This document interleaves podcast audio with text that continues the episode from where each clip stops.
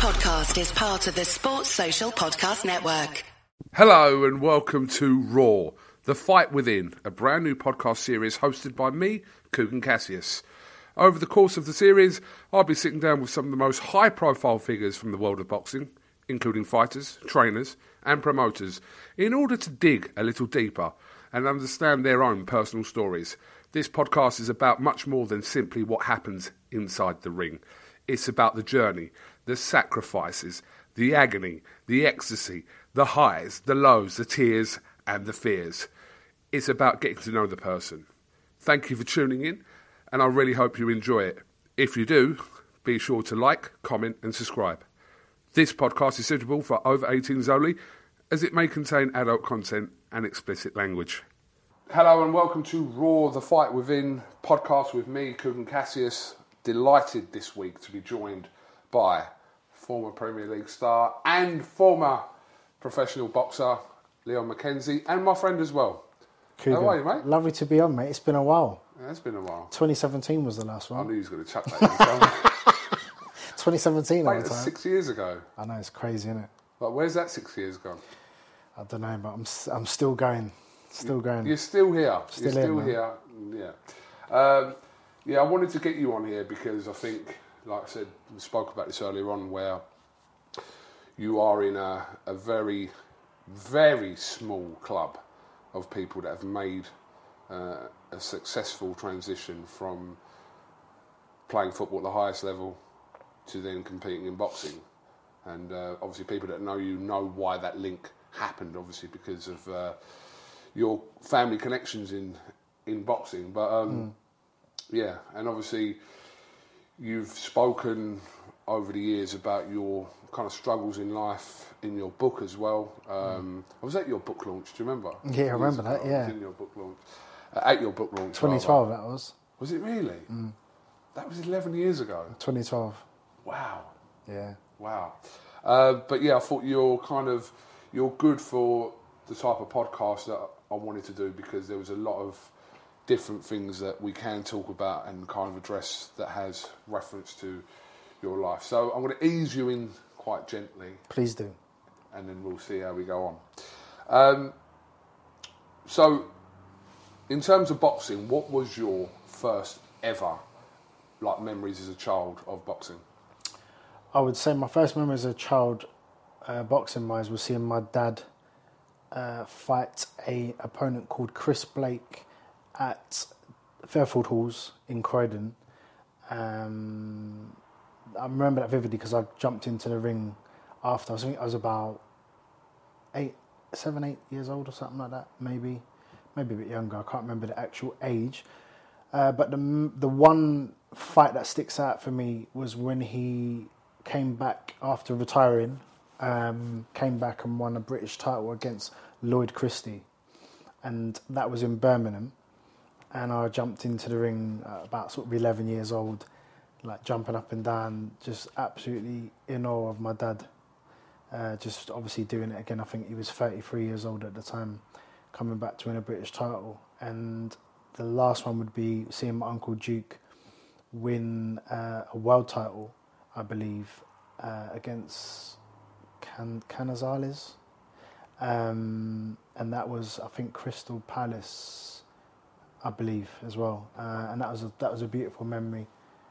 Um, so yeah, there's there's been some amazing childhood memories in terms of my boxing history and my family, uh, with, you know, British European champion being my dad, Clinton, and then Duke going on to be form, former three-time world champion. Uh, it was kind of built in. in my D N A. So really and truly, from age, I'd say seven, eight years old, I was always sort of around the gyms. So anyone that really knew me properly would know that, you know, I was always around boxing. So football, when he, football only came into play, I would say, you know, thirteen years old, uh, fourteen years old, Crystal Palace sort of came into to play. And then, yeah, then there's a little story in terms of I could have gone down the boxing route, or I could have done the football route, but I chose boxing and had eighteen years. So I, I don't know if you've just answered my next question in that, but do mm. you remember the first actual professional fight you went to watch? I'm assuming it had something to do with your dad. Was yeah, that it? The first, the first professional boxing Yeah, that would be that would be my dad. Mm. Um, I would say probably against a guy called Chris Blake, who he absolutely boxed his head off. It was just beautiful to see. Um, and then I went to see Nigel Benn actually one time, and my dad actually took me into the changing room to see Nigel, and I was I was a little bit in awe of Nigel. I was a bit of a fan of Nigel back then, and then as as as life goes on, you know, I ended up going to to his house in Tenerife and, and just getting to know him on a personal level, and you know, he's a real real good man in terms of where he is now. So outside of kind of your dad and your uncle, who who would you say was the boxer that kind of made you take notice of boxing to a certain Sugar Ray Leonard. Yeah. Sugar Ray Leonard, yeah. one hundred percent. Yeah. And the reason I say Sugar Ray Leonard is because I would say, because my dad boxed him in the Mon- seventy-six Montreal Olympics, by the way. Um, what a great thing to throw out there. just, just, to pull Unbelievable. It, just to pull it out there. We should just end it now. You know, I just thought, you know, I, then I obviously started to do my own education around Sugar Ray Leonard. And, you know, after beating my dad in, in the Olympics... Um, he went on to become five-time world champion, I believe. So um, he was good. But between him and Mike Tyson, Mike Tyson was the person that really, you know, I, I'm waiting up till four o'clock in the morning just to see this man do a ring walk. You know, the, the man was just amazing. So that's what enticed me into getting to, to boxing. Um, and I'd always done a little bit in the side myself, although football was, was the leading way. Mm. Uh, this next question is something I'm always interested to know the answer from, because it's varied and some people can't even answer this, and it's probably more interesting to hear your response to this, Leon. Mm. Obviously, after your football career, if you hadn't got into boxing, what do you think you would have done? If you just retired mm. as like a, a, a Premier League footballer or mm. a professional footballer mm. and hadn't got into boxing, what do you think you'd be doing? Um, I can go quite deep on that, because I think, as you know, sportsmen in itself, athletes sometimes can lose their identity after finishing their careers. Um, I had lost my identity after football, finishing, you know, football, and I wasn't really prepared to finish through injury and everything else. And I was more prepared to finish from boxing because I had things in place to look sort of forward to, um, you know, doing documentaries and, and all those types of things. But to answer that question in terms of what I would do, I don't really know. If, if I didn't have boxing, I don't really know. Um, I was never the, the footballer to play loads of premiership years and earn loads and loads of money, um, to be just chilling on a golf course sort of thing. Um, but what I will do is I've, I've always learned how to understand life, uh, being a realist, and understand that, yeah, you know what, I don't have a fear of, of working like the average man, just because once upon a time I was that. I, I feel like I, I can, I would have done anything and done anything good for whatever was to come after, um, to, you know, show my kids a good uh, attitude and example in just knowing, okay, yeah, once upon a time this is where Daddy was, but at the same time, you know, sometimes we have to do what we have to do. And I've done that many times in my life. Regardless of Premiership football, regardless of jumping in the ring, I've I've, I've got to to understand uh, my character. So I'll always find, I'd always do something. Do you think you would have possibly have stayed in football at some capacity after retirement? Not really. Um, football sort of traumatised me for a number of years. Um... just with so many mixed emotions around it. But I've never really been into coaching as such. I've never really been in, like, to go and watch games and be that sort of fan. I'm more a boxing fan than I am a, a football fan. But having said that, I do, you know, I mentor the under eighteens for Crystal Palace now. So I'm a mentor for Crystal Palace Football Club, which is quite ironic for me, being that that was the first club I started. And now I end up, you know, being with these kids who, you know, that's where I was once upon a time, and being able to guide them and, and, and give them education around real life topics and getting them to be prepared for, for when it does finish, or what is to come if you do reach the the goals and the dreams, um, what to, to really be, look out for and prepare for. So that's that's a fantastic position. That's what I like to do, the, the give back position. Mm. That's that's what means a lot to me. When you was a kid, do you remember the first ever, like, um, like I'm not talking about in a boxing sense, but do you remember the first ever, like, whether it was a, a fight or mm. like a serious encounter in terms of... What, that I had? That you had, do you remember? Anything oh, yeah, I, I, I was bullied, man, at school. I was bullied for, for a little while, and that's why I sort of learnt to fight. So you remember Rocky Five and that? I swear to you not, that's when my dad was still fighting and that, and he was pulling up in a Rolls Royce at my school. So you know kids can be quite evil, yeah? So when I was getting pulled up in, in my school, and he had like a gold Rolls Royce at the time, they was a little bit envious and stuff, and some of the bully boys used to think, oh, you know, who do you think you are, just because your dad's a boxer, the same old shit, do you know what I mean? Yeah. Uh, and I got tucked in a few times, and then I thought, nah, do you know what, I'm not taking this no more. So I got myself into the gym. My dad had a gym in, uh, he actually owned a pub in, in Streatham called the Park Tavern, which is right on the corner. And there was a gym underneath it. So that's where Mark Prince used to get, go and, and people like that. So I was always in the gym.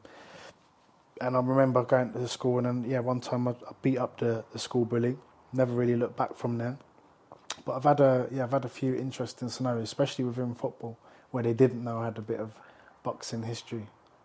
Yeah, that must be mad, because like, yeah. we always look at footballers now and think, oh, he could probably have her out, he could probably have her out, but then I suppose yeah. with yourself and uh, mm.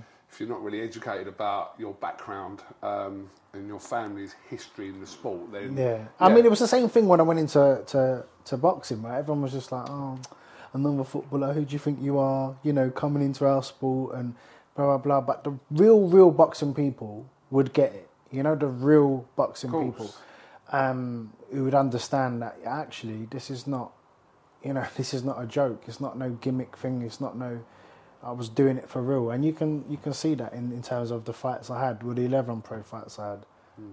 I mean, look, we, we, we've kind of seen, just to kind of finish off on, on what you're saying there, we've mm. seen the rare occurrences. Um, I mean, the two notable people that do stick out are yourself and Curtis Woodhouse. Yeah. Curtis Woodhouse, former British champion. Mm. Um, But then we've seen, like, the situation with Rio mm. trying to do it as well, Rio Ferdinand, mm. and he was knocked back for a licence a few years ago. We saw whatever it was with, I know it's not the same because he wasn't a footballer, but the Freddie, Freddie Flintoff I mean, uh, situation where he had a pro fight mm. on a, a card in Manchester a few years ago, people remember. But um, mm. I think when you even look at those situations, but compare it to yourself and also Curtis, that... You guys were, weren't in it for like just a bit of attention, et cetera. And I think like you proved that with how you fought in the ring and kind of how seriously you took it. But you're right, boxing people already know this, didn't really mm. have to question this. No, no. But again, you, you're always you're never going to be able to please everyone in in life, right? So the main thing that I had to do is just focus on my own journey and understand my value of what I'm doing and bringing. It wasn't really about, you know, people's opinions as such. It's just doing what I had to do, and I'm I'm real grateful to have the opportunity to do it, because at you know at the age I was going into professional boxing ring, you know, thirty-five years old, jumping into professional boxing with no amateur experience is is nothing to be looked upon. Do you know what I mean? So, and then actually fighting people like Cello Renda, who's an absolute bogeyman, who's got very good pedigree. Uh, in my last fight at thirty-nine years old. I, I, I done my best. You absolutely did do that. Tell me about a time, and like I said, um, I know a lot of, not a lot, but I know what you've kind of put out there in terms of things in your life that um, you've had to go through, but talk to me about a time where you felt that you were fighting a losing battle in your life. I, f- I would say I fought a, a lot of losing battles in my life, just through bad choices. Um... What sport didn't prepare me for was life circumstances in terms of how it can sometimes hit rock bottom, right? And I hit rock bottom. And yeah, some, you know, there's lots of people that understand I've been very open about depression and anxiety. I still battle with those things to this day, but I learn how to cope with it. So I learn how to just try and find a way to make my day better and to do things that help my life now. Um, but there was some real dark times uh, as as as as opposed to, you know, trying to take my own life would be just a point of just like completely losing myself. And anyone that knows me knows that, you know, my children are my everything in terms of what that, that's my power, they're my love. But when you're actually going through these things in life um, that can just really hold you down and your mind breaks down and you go through that real bad depression and that real bad place of, of just loneliness, it's, you know, nothing really can help you at that particular time but yourself. To understand this is only you that can help yourself to get out of this. It doesn't matter what you do. And I, I will say that uh, confidently, because I've spoke to so many people all over the world. And, you know, you always hear this opinion that society will say, uh, uh, you know, most of uh, society would say, oh, but, you know, you were a Premiership footballer, you earned lots of money, you did this, you did that, what you got to be depressed about, right? It's the same kind That's of... a horrendous take, isn't It's it? The same kind of rhythm, yeah. But it's just how the world is, it's how it's what society has made us. Society's give us, you know, all social networks and that's give people some kind of mouth and voice to, to think they can say what they want without actually affecting people later on, do you know what I mean? Um, I've... You know, I've interviewed people like Dwayne Johnson, a k a. The Rock, who's a multimillionaire, an absolute superstar, Hollywood. that's just that's just keep it there. He's absolutely Hollywood. And when that man can sit in front of me and say to me, well, do you know what? You know, I, I still suffer with depression, Leon. Yeah? It can happen to anyone. It just depends on what your journey is. And also understanding the trauma that you might have had in your own life. You know, I've got childhood trauma from things that have been personal that have happened to me in my life.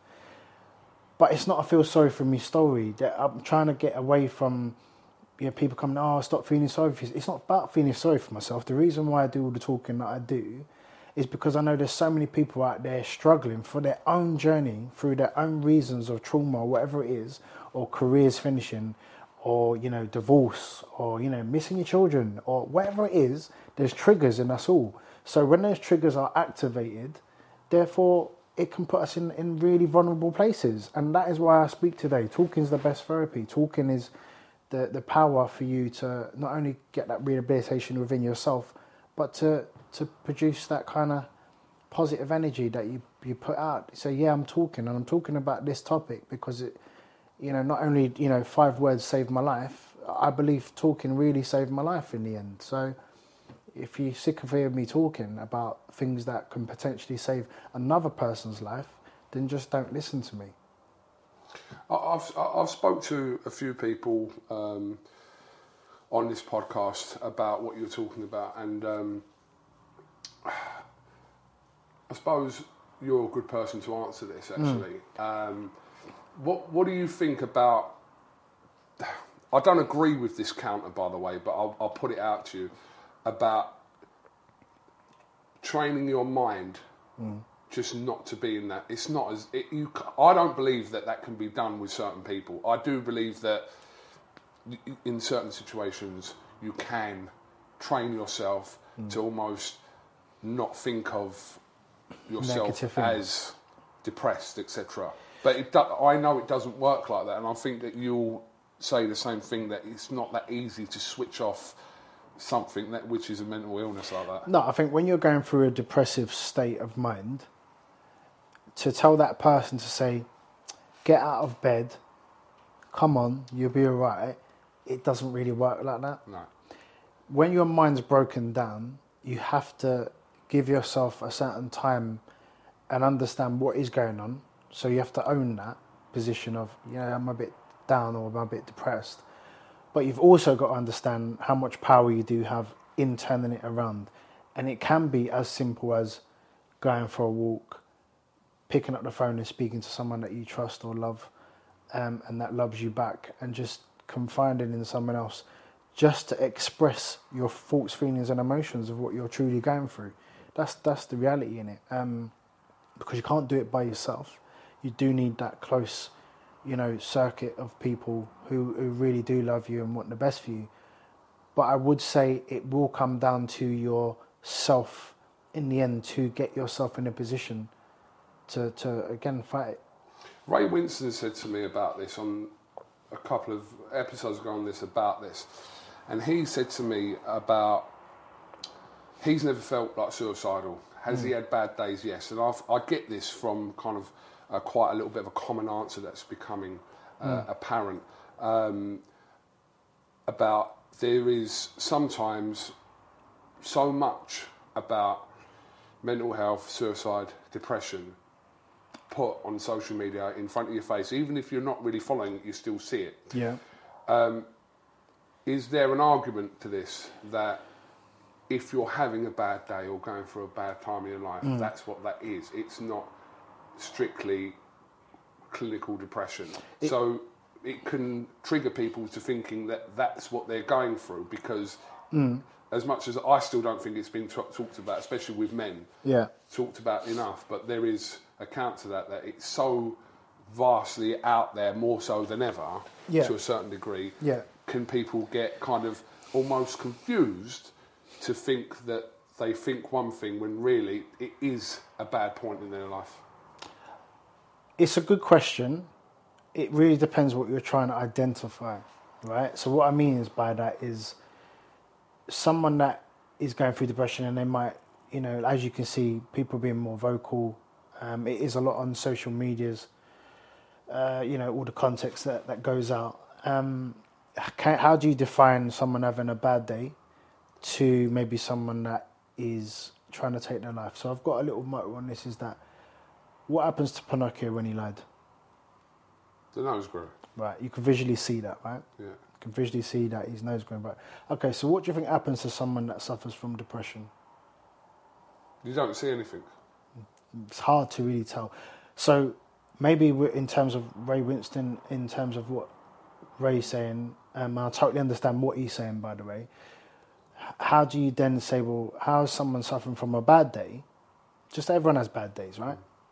But then you don't really know if someone's actually trying to check out a life, because there is no visual tales, right? There is no s- real clear signs. So it would be very, not shallow, but I always try and listen to someone that is trying to speak, because we don't actually know what that person is going through. Although they might not say suicide and they might say, oh, you know, I'm having a really bad day. We don't know how many real, what that bad day is, is, is really what they're going on with it for. Do you know what I mean? We don't know what's going on within that bad day. So therefore, these things can lead to suicide. And I think you only really understand that more so is if you...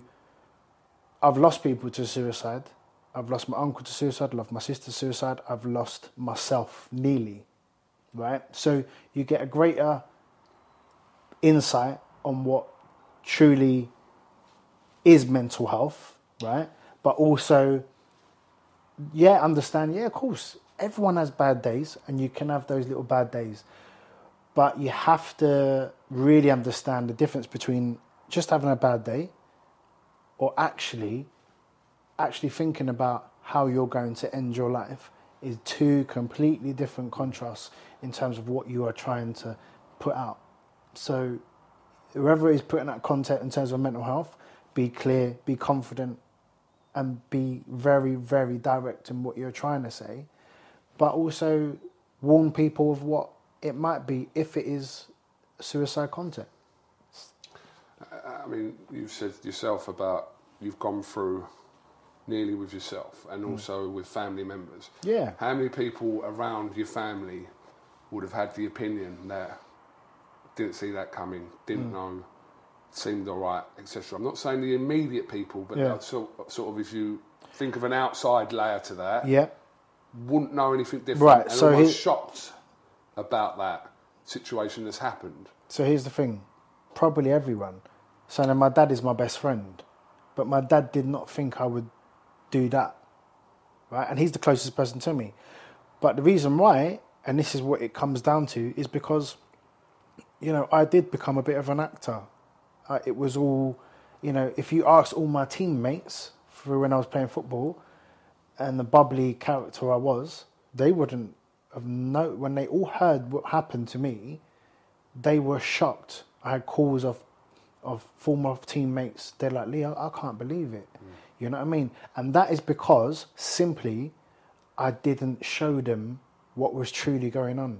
I didn't speak about it. I just kept it all to myself. And then what happens is when you do keep it all to yourself, you end up having a crash, basically, and it, and it will all come on top at some point. So you've got to be able to understand yourself, understand your character.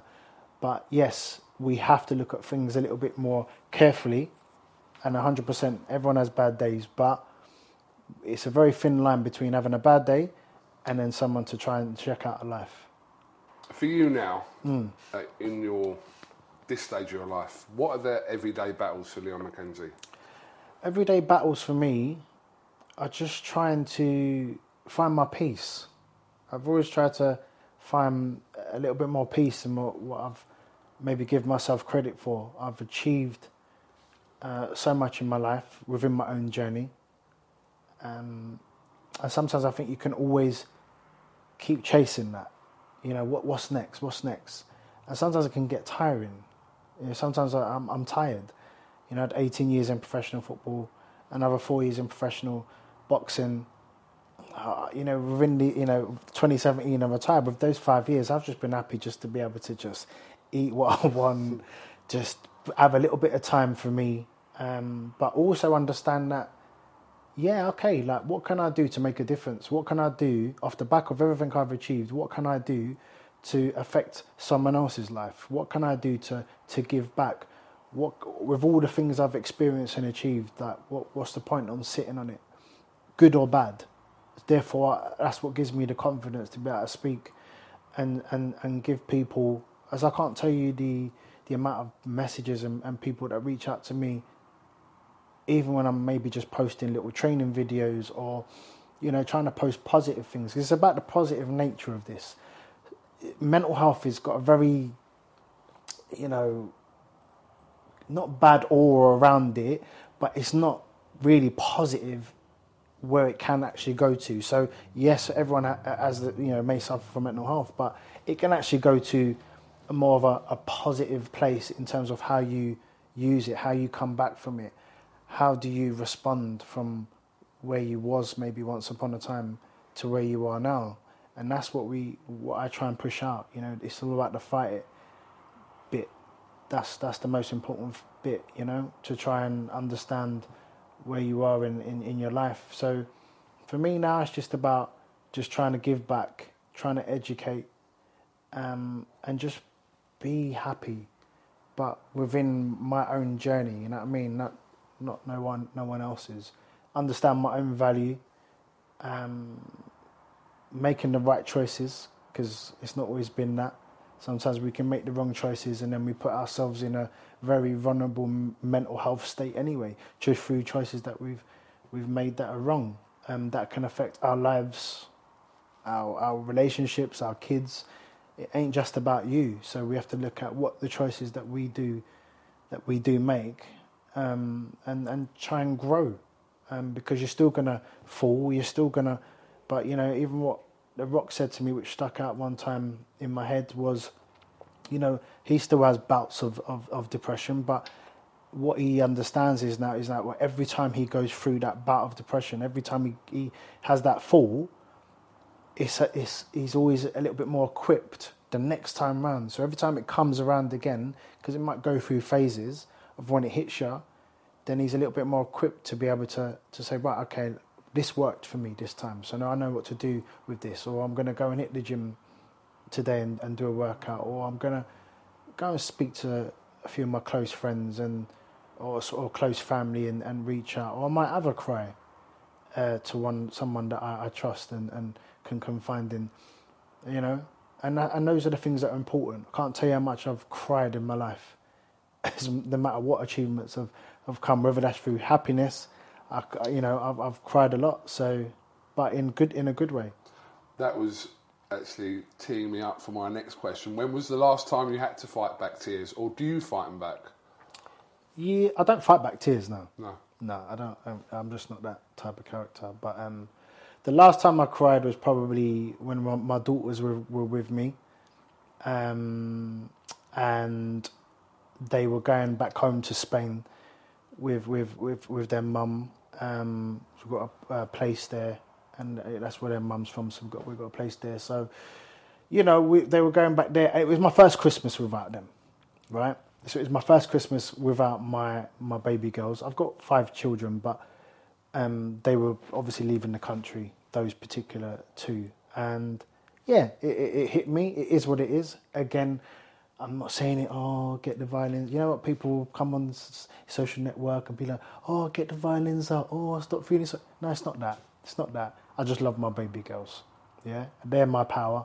That's the reason why I get up every day. Um, and obviously my son to include to that, to show them, you know, right, yeah, you know, Daddy once upon a time was here, and you've seen the up and down roller coaster in life.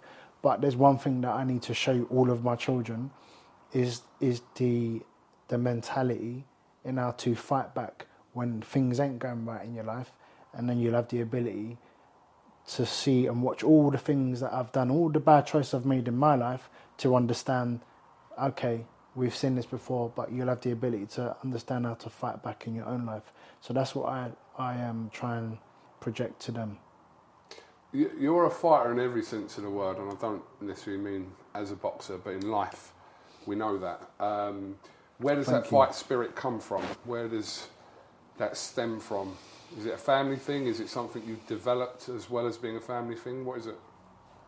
I would say, I'd say my dad's got a big part to do with it. He's a man that is, I see, who's probably a little bit more vulnerable as he's getting older now. Um, a heart of gold. But I've seen my dad suffer in many ways through bad choices. Um, I've seen him, you know, go through fifteen round fights. I've seen him in pain. I've seen him, you know, going out to train at stupid o'clock in the morning and and have that desire and, and, and dedication around what he wanted to achieve. But the flip side of that, my dad wasn't educated in terms of life. So he lost a lot. Um, and if you speak to my dad now, he'd be able to speak to you and be humble in the approach of understanding where he went wrong. Um, he he probably showed me to have the ability to be able to fight. This is a man that will probably die in his gym. He's got his own gym, uh, and I respect that. Um, he's just he, he tries, and that's what that's what he it's what he does. That's what he has the ability to do. Um, I don't know. I think I've had to look at, look in with myself. But first and foremost, not that I am religious. I have to thank God, um, truly, from my heart, because he's not left my side. I've left him on a few occasions. Um, what, I'm, what, I, what I mean by that is, is that, you know, when I'm in touch and I pray and I and I try and do the best that I can do, there's a certain power that comes within that, uh, just knowing that you're protected no matter what you go through. And this is, you know, this is a person that's been, uh, a, a, you know, elite, top, elite, elite athlete, but also, you know, I've seen prison doors. Do you know what I mean? I've uh, I've been divorced. I've I've I've been through many things in life, and I've walked many paths that most probably won't even even uh, uh, reach. Um, but it's all about how you respond, and, and and you know, like since I came out of prison after football, and then, you know, writing the autobiography and trying to rebuild my life and reinvent myself. It's all about how you reinvent yourself every single time that, you know, one chap- chapter ends. You have to continuously reinvent yourself, and that is the key to, you know, to continue in life. Do you still feel like at this point of your life that you're still having to fight your demons? Do you have demons still? It doesn't ever stop, Cougs. Mm. You just you just find better ways of coping, yeah? Um, I could sometimes maybe ruminate in, in terms of, you know, go back to certain things that have happened and certain things that have held me down, and that can slow you down a bit if you get in the habit of always going back to those places that made you feel sad then you're going to always be there, right? So you've got to try and understand that, okay, that was once where it was, but what can I do now to make my life different now? What can I do to control the now? There is days where I have to, you know, bring in my, my fight spirit and understand, right, okay, it's not that bad. It's not that bad. Probably I'm about to lose my driver license, but it's not that bad. Three points again. But it's not that bad. We just have to just go with the flow and, and, and take it for what it is. But understand there's something silver lining in, in, in most things. Leon, obviously, you fight for yourself, you fight for your... Children. Children, your family, missus. Yeah. Who fights for you? Who's there for you? Like, in in your corner, in your life corner, who's there for you, rain or shine, whatever's going on? Them people are there. I've got a lot of people. I've got a lot of people there for me. I've got a very close circle of friends. Um, I'll, I'll call them brothers rather than friends. I don't really, I won't sort of name them as such, but I've got, they know who they are in terms of who's in my corner and vice versa. We have little groups and stuff. Um, we always try and encourage each other.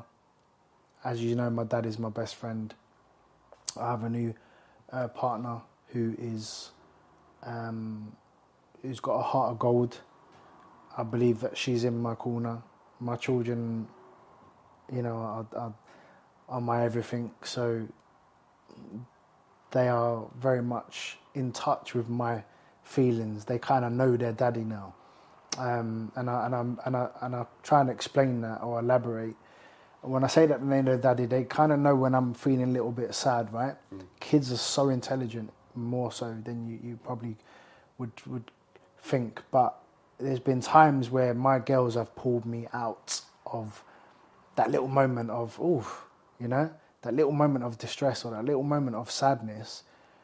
You know, it might be one of my daughters just like literally just like stroking my face, or, you know, there's been times which they'd be like, love you, daddy. And it's just like, do you know what I mean? I could cry on the spot. Positive trigger points. I could cry on the spot. Positive trigger points. Yeah, yeah. So that's what it's about. That's what it's about. It's about, it's about understanding uh, where you are in your life, um, and and also understanding the love you have in your life, uh, and, and what is precious. You know, this is all gonna, you know, uh, no matter what, whoever's competing, whether you're at the top or whatever it is you're doing in life, it's all gonna end soon. At some point, it's all going to end soon. You might, you might make the most money. You might be the Floyd Mayweather or Tyson Fury of, of boxing. But at some point, it's it's all going to end. And when it all ends, I just hope that you're in a position to understand that actually, when that's all gone, what do you have? So when you ask those questions, that's the most important thing. The love that you have around you, your circle, your friendships, your relationship, your kids. That's it. That's that's what that's what should should be your power. It shouldn't really be down to. But then, you know, people people will, you know, maybe disagree with that. Some people's power is money and and and fame and all that rubbish. But it is what it is. Well, what stops you, or do you think stops you, from ever reaching that black hole that you spoke about, and I've spoken about that before? What stops you from even entering around that that black hole? What is it? Uh, elaborate more so, in, in terms of suicidal thoughts? Correct. Okay. Now, because I never want to... Where I woke up once upon a time in hospital to see my family and that crying their eyes out, and I was just very confused. I never want my my children, you know, my partner, my the people that love me now. I I couldn't leave this life now, knowing how I've affected their lives by leaving that with them. I I I, I couldn't I couldn't be up there, looking down and thinking, oh, like, like like I've just left you with pain now for the rest of your life because I've done something that I couldn't control. my power is to fight that, because I never want to be in that position again where I have to, you know, there's people that have not not made that, but I know what it does to be left by someone that's taken their own life. I know what it does to that person. I know what it does to that wife, husband, brother, sister. You know, the, I know what it does to the kids when someone takes their own life through whatever it is they're going through, and God bless their souls. But I don't want to ever feel that like that again and put that vulnerability around the people that truly love me. So that's my power, to try and always keep going, no matter what. Yeah, it's just to try and keep going. In your opinion, how big is depression in boxing? Massively. Um, one of the reasons why I'm obviously doing so much in terms of, of, of the boxing board now. Um, should I go on to that? Or Absolutely. Yeah, so obviously the, Bo- the British Boxing Board of Control have been on at me for a good couple of years now. Um, obviously got a good family history in terms of, you know, my uncle Duke was, was a part of the board many, many years ago with Mickey Collio, um, obviously bringing him into board. So I'd, I'd spoken and had many conversations with the board, and I wanted to see the angle that they were coming from. Obviously there's a lot of controversy around the board and different opinions, but uh, let's face it, it's had a very old school way of thinking. It's had a very old school way of, of doing things. Um, and my thought process, as I said to you many, many years ago, was just to try and make a few little small changes in the way things are, are done, um, and try and use my contacts and enough uh, power and education around putting the boxing board into the right areas. So right now I'm trying to set up uh, uh, some some major meetings in, in, and help uh, the British Boxing Board of Control. Uh, look at ideas about helping fighters who who are retiring and struggling properly, because we've obviously heard this so many times every year. Um, so I'm going to try and collaborate then with uh, Sporting Chance, who are who you know are an amazing charity in terms of what they do and what they provide with therapy, psychological like from psychology psychological point of view. Um, and all the things that they, they, they do. So um, hopefully that comes into play and, and I can make that happen. So yeah, I've had a, a few meetings with the board. So we're going to collaborate with Sporting Chance. I'm hoping that that pushes through, because that that'll be massive because of what Sporting Chance do provide with therapy, psychologists, even rehab um, location. Uh, I've I've actually been in there to get away from, from from everything, which was so so helpful. And I had my therapy. I still see a therapist till this day. I think it'd be massive for the boxing world, um, and you know, I, and I know that's the truth, because I've had a few boxers reach out to me already, and I've had to help them uh, and put them onto uh, therapists, psychologists. Um, get them some specific help, you know, and, and, and, and put them in the right direction. So it's positive, it's positive, uh, and that's really the the forefront of why I've I've wanted to go involved. It's not so much to, to deal with all the other bits and bobs within the boxing. It's to do the things that maybe people don't see, and, and just help fighters get into the right help. Um, I spoke to another fighter the other day who just had a detached retina, um, who who was in a you know really kind of lonely place, and very promising fighter he was. And you know I'd spoken to him within great detail. I'm now just trying to help him get into that next chapter. What is he going to transition into? What is his interest? What is, what does he like doing? Uh, because he didn't really know what he was going to do. So, just those conversations of just letting them, letting fighters know, like, you're not alone. But you know what, this is what I can try and do to help, and pushing them into the right direction. I think that's what boxing needs. It's not just about when you're on top of the world or you're under Eddie Hearn and you are, you know, a flashing, you know, you're the, you're the man, right? Flavour of the month. Flavour of the month or whatever it is or however long it lasts. But when it all ends, that's when it really matters. So. And do people care when it ends? No, of course they don't. Of course they don't. Because. Not everyone, but. Because, you know, whether it's a business element or whether it is, you know, you have to look at fighters that come now to maybe shows, and if you're not relevant, you're not relevant. I'm not relevant in boxing anymore. Like, I don't really. There's people that I see in boxing that probably won't even bother having a conversation with me just because I'm not relevant. But when I was probably relevant, they were the same people that were all in my face having conversations. So it's all it's all noted, it's all observed. Does it really stop my journey? Not really. Does it really bother my journey? Not really. But that's the reality in, in the world we are in. You know, you have to understand how fickle it is. You have to understand you, your circle's got to be real tight and small because they're the ones that really only truly care. The only people that see how fickle it is are retired fighters because, like I said, we spoke about this earlier, about mm.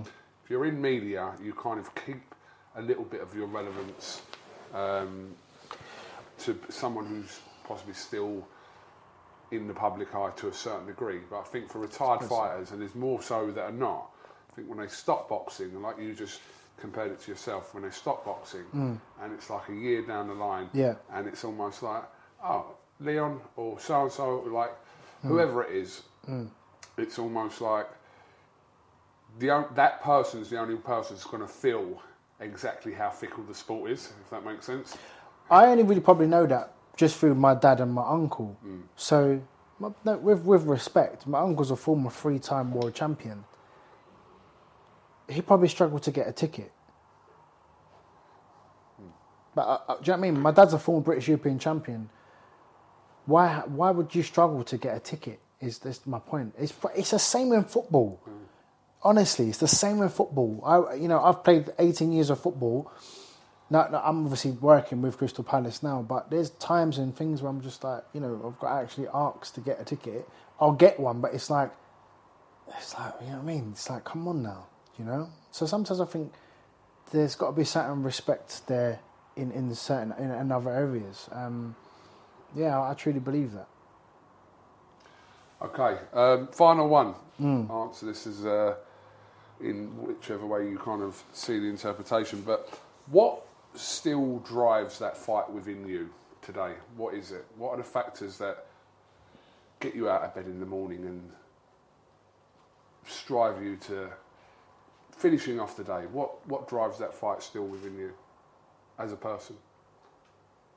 I think my spirit is is special in itself because uh, you know I truly believe that God has got my back. Um, So the times that I've not wanted to get out of bed, at some point I will to to try and uh, achieve what I can in that particular day. So, you know, I'm all, I do a lot. You know, I'm I'm I'm at TalkSport still. I'm in my third series, which is kind of a similar sort of podcast role uh, called After the Lights Go Out with Steve Harmison. Um, that's like fantastic in itself of what it does from a therapeutic point of view. We have former athletes on talking about careers and, and, and trauma and addiction and all these things that are, you know, I think very important to, to speak about, and, you know, commendable of the athletes coming on, you know, being brave and speaking about those things. My children, uh, seeing them grow, doing the best I can for them, uh, you know, just trying to be the best me. That's my drive, is trying to be the best me, um, trying to make a difference uh, after competing. The competing days are, are over now. So how can I make a difference in other people's lives apart from my own? So that's what my, my goals are. That's what I want, I want to try and achieve. That's why, you know, with the uh, documentary coming, God willing, this year, um, which I've, it's been six years. This is the sixth year. So it's done, it's ready. We've got a few things to do, but those things that I look forward to of what it can do and the change that it can make, and just yeah, just trying to just trying to be as happy as I can, because you know you can't be every day happy, but you can make a difference to uh, what you do in in terms of trying to be. That's it, really.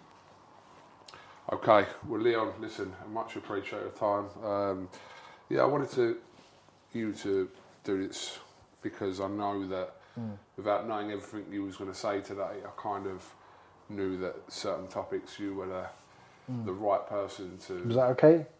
Yes, you, you answered. It was answered. Okay? No, it's listen. Every answer is because I never know whoever's asking.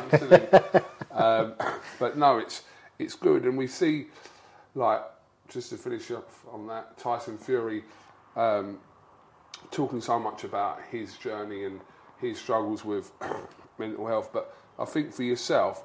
And you've been doing this for a long time as well, and I think before Tyson Fury, before, of course, yeah. And you've spoke openly um, across two high-profile sports, um, and it's not specifically connected to sports, but that has been a part of your life, obviously. Mm. So it has obviously impact there, but I think yeah, it's bigger than me. It's not. It's not fundamentally about me. I don't talk just to hear the sound of my own voice. I, I talk because I know what it does for someone that may be listening that's struggling, right? Um, and then you have to look at, you know, like your Tyson Furies and, and the people that have higher profiles. It's it's great that they're in a position to to be vulnerable and, and be able to speak, you know. He's an amazing athlete in terms of what he's achieved. Um, but also, you have to be as real as you can with it as well. Mm. So then you do have to make, make the right choices and... and And, you know, if you speak it, you have to go by that. But surely it's a case of if whatever Tyson Fury says or whatever you say, if it helps it's bigger one than us. person... There you go. That's why you have to... If it helps one person from making a choice that... I was trying to word that in a way, but you know what I mean. Check if, out, yeah. if it stops someone from killing themselves, that's how it is. So yeah. Stop someone from killing themselves. One person, surely keep talking. Surely. one hundred percent. You've got to say that's why I never knock... the Tyson Furies or anyone that comes forward and just has the ability to, to be open and vulnerable at that particular time, no matter their position. It's just more highlighted when you are a higher profile. So people obviously look into that more so, but they are average, normal, working people. Absolutely. That need to be heard as well. Absolutely. Um, And that's that's the courage that we have to give them. When we're in these positions, we have to give them that, that courage to do, to be able to speak. It's not just because you're an athlete or you're a celebrity or therefore, you know, everyone's got to listen to you. Nah, there's someone down the road who's who's, who's a postman struggling. So, no, absolutely. I think obviously the point I was making, which I know you get anyway, is that yeah. the, the the reach and the more high profile someone is, the wider that message can Correct. potentially go. Correct. I think that's the point. That's that's exactly that. So if you have been through those experiences, credit to you and the people that do speak. Leon McKenzie, thank you very much for joining me on Raw, The Fight Within. Um, we'll catch you next week. Make sure to comment, like and subscribe. Leon, thank you very much. Thank you, mate. Sports Social Podcast Network.